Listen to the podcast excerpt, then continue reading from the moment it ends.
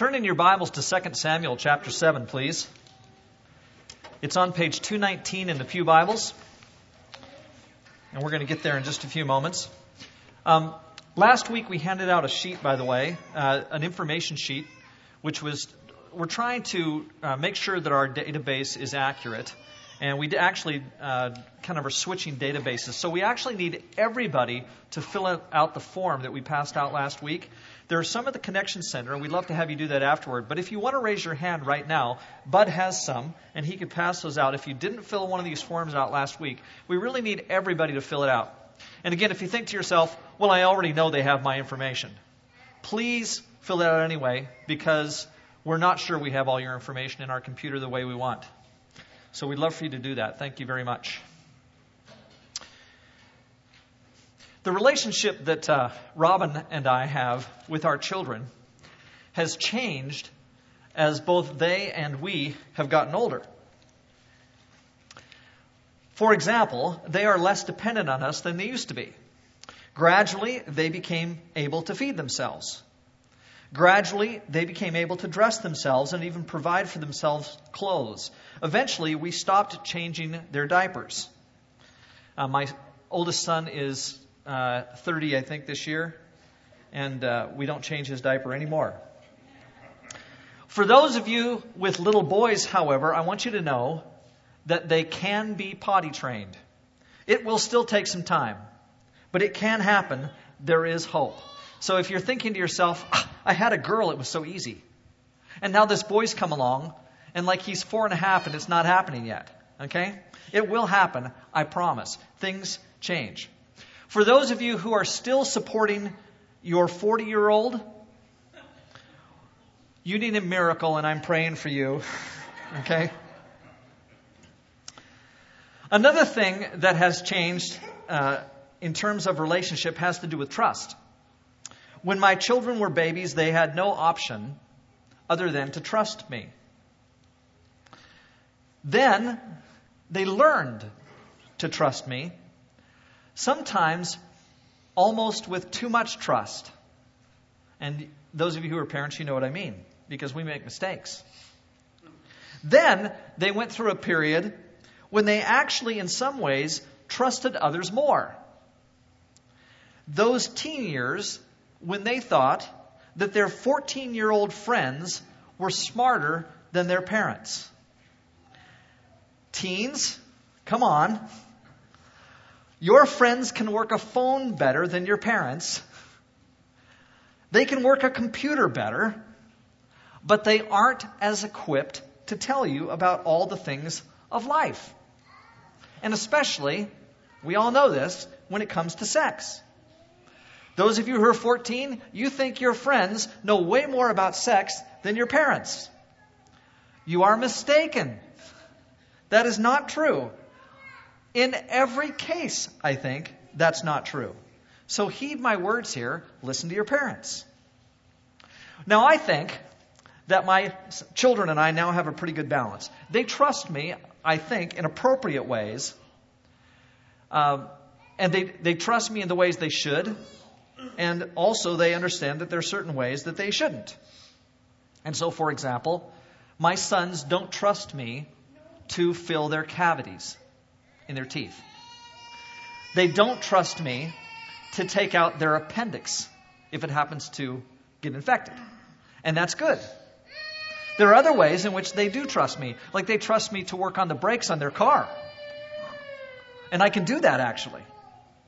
And that's appropriate. I can change their oil. That's all appropriate. And so relationships change, and we have to balance out this idea of how much we're going to trust and those to whom we're going to give our trust. And I'd like to think that over time, these things with my children especially have changed in a positive direction. All the signs are that they indeed have. And I think that the relationship that we have with our children continues to grow and to be strong. It's like a, a muscle that you work, it, it gets stronger. It doesn't atrophy as long as it continues to be exercised. And so we exercise relationships with our children and in other relationships, and it tends to work.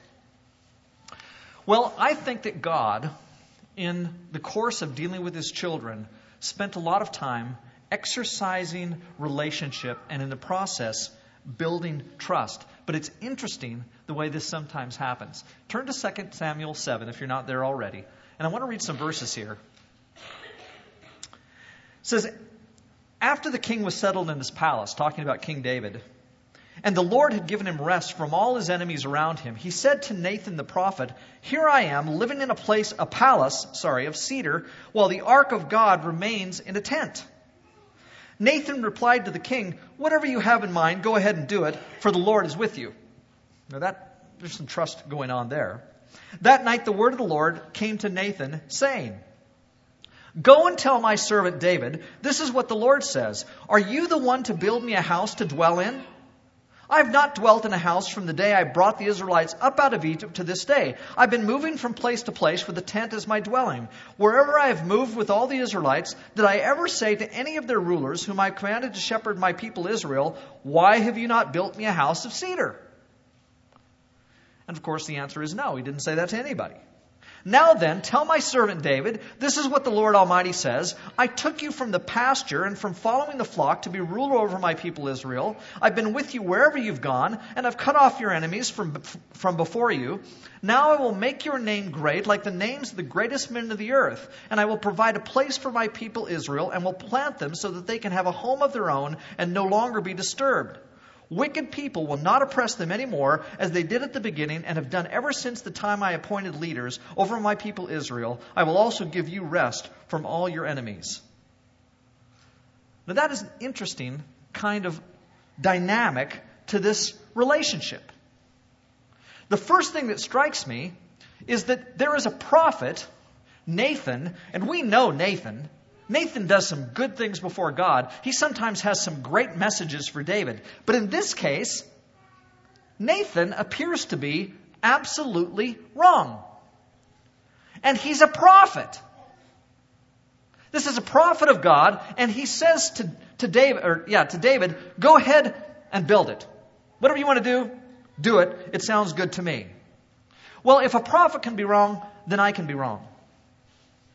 And you can be wrong. Sometimes I jump in and I speak when I shouldn't. There is no indication here that Nathan has prayed.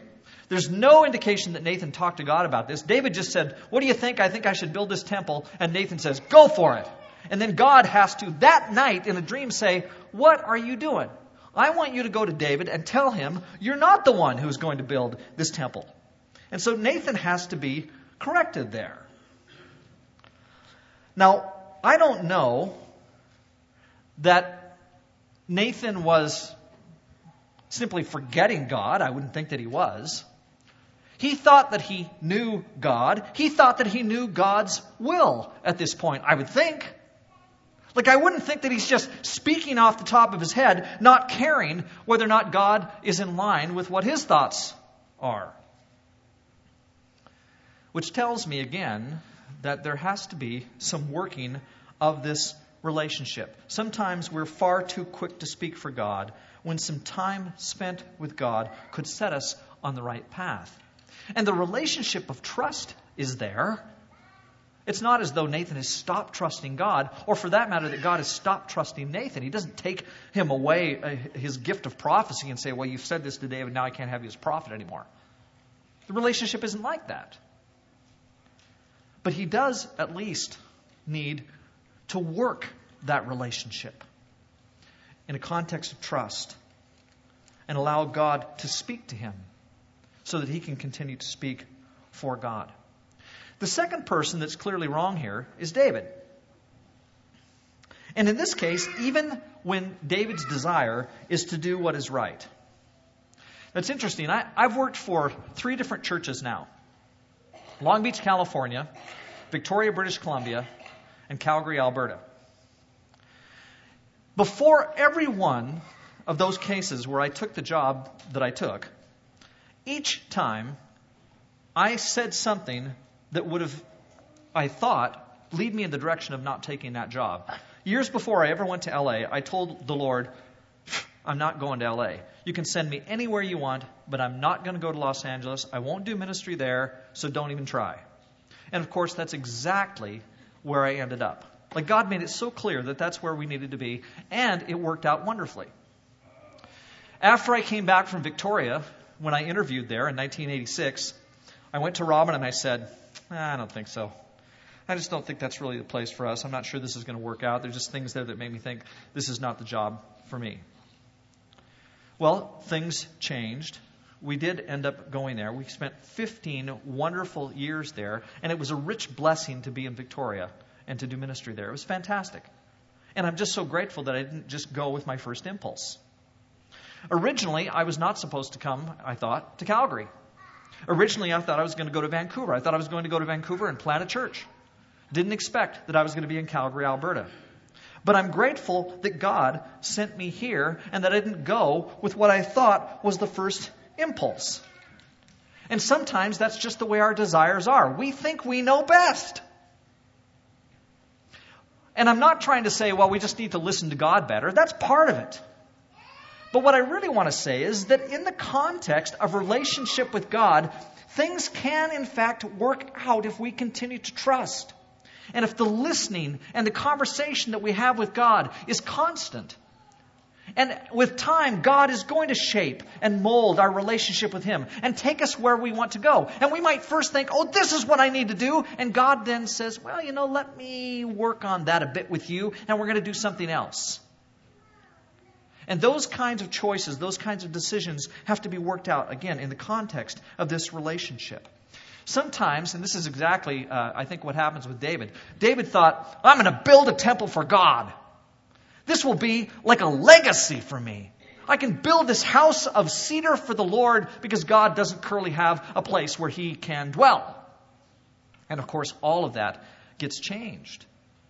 And there's, I think, something that happens in David where God says, you know, if you'll just hold on here for a minute, you think this is supposed to be your role, but I have another role for you, which is in fact even greater than the role that you're choosing for yourself. And so don't so quickly go with what you think, but instead let our relationship bring out of you the kind of gifts and the and just the, the, the, trust and devotion that will allow us to do the things that I want to happen for you, David, and not what you want to see happen. The trust is an interesting thing. Trust and giving ourselves over completely to another is sometimes incredibly difficult, even in the context of relationship. But when it happens, it's wonderful. Chris is going to show a video. We've been working on this this morning. We had some problems. It looks like she may have them fixed. So watch this.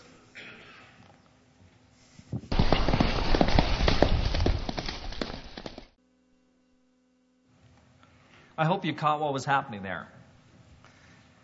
The horse is completely blind, able to jump over things, to go up inclines and down, to ford streams. And then you think about the horse galloping along that road at the very beginning. And there's another scene in the video where the horse actually goes around and around and around inside the arena, which of course is an oval. That's amazing.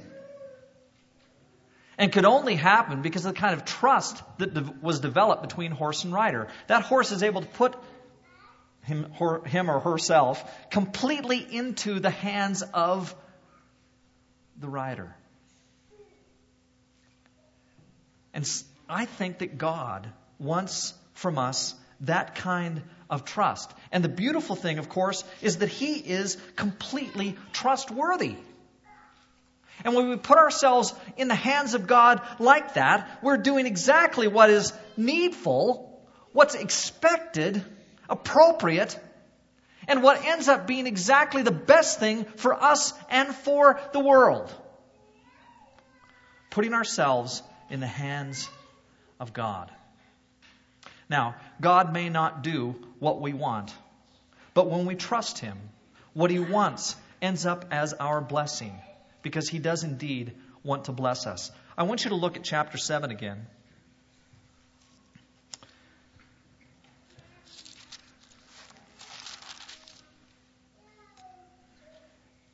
And notice the last, look at verse 15. He says, But my love will never be taken away from him as they took it away from Saul. He's talking about how David wants to build this temple, but, he, but God says, No, it's going to be your son who's going to build the temple, and I'm going to build a relationship with this son of yours. But my love will never be taken away from him as I took it away from Saul, whom I removed from before you. Your house and your kingdom will endure forever before me. Your throne will be established forever. Nathan reported to David all the words of this entire revelation. Now, watch what happens after this. Then King David went in, sat down before the Lord, and he said, who am I? O sovereign Lord, and what is my family that you have brought me this far? And as if this were not enough in your sight, O sovereign Lord, you have also spoken about the future of the house of your servant. Is this your usual way of dealing with man, O sovereign Lord? And, and there's a sense in which, no, it's not, but then in the sense in which it is. What more can David say to you? For you know your servant, O sovereign Lord. For the sake of your word and according to your will, you have done this great thing and made it known to your servant. And what you find is a man who is totally giving himself over to God in trust. He knows what he proposed. He knows that he was, he said, I'm going to build this temple for God. He knows that God has said no. And then he just stands back and says, Oh God, I need to just listen to you. You're doing something here. You're doing something with me. And I need to just let you do what you're doing. And at this point, David's attitude becomes one of total devotion and total trust. Who among us today, who among us today couldn't echo the same kind of words? Like, don't you just want to look at God and say, when you consider all the blessings that He has provided for you, don't you just want to look at God and say, Who am I? That you have done this for me. And we know that we are no one.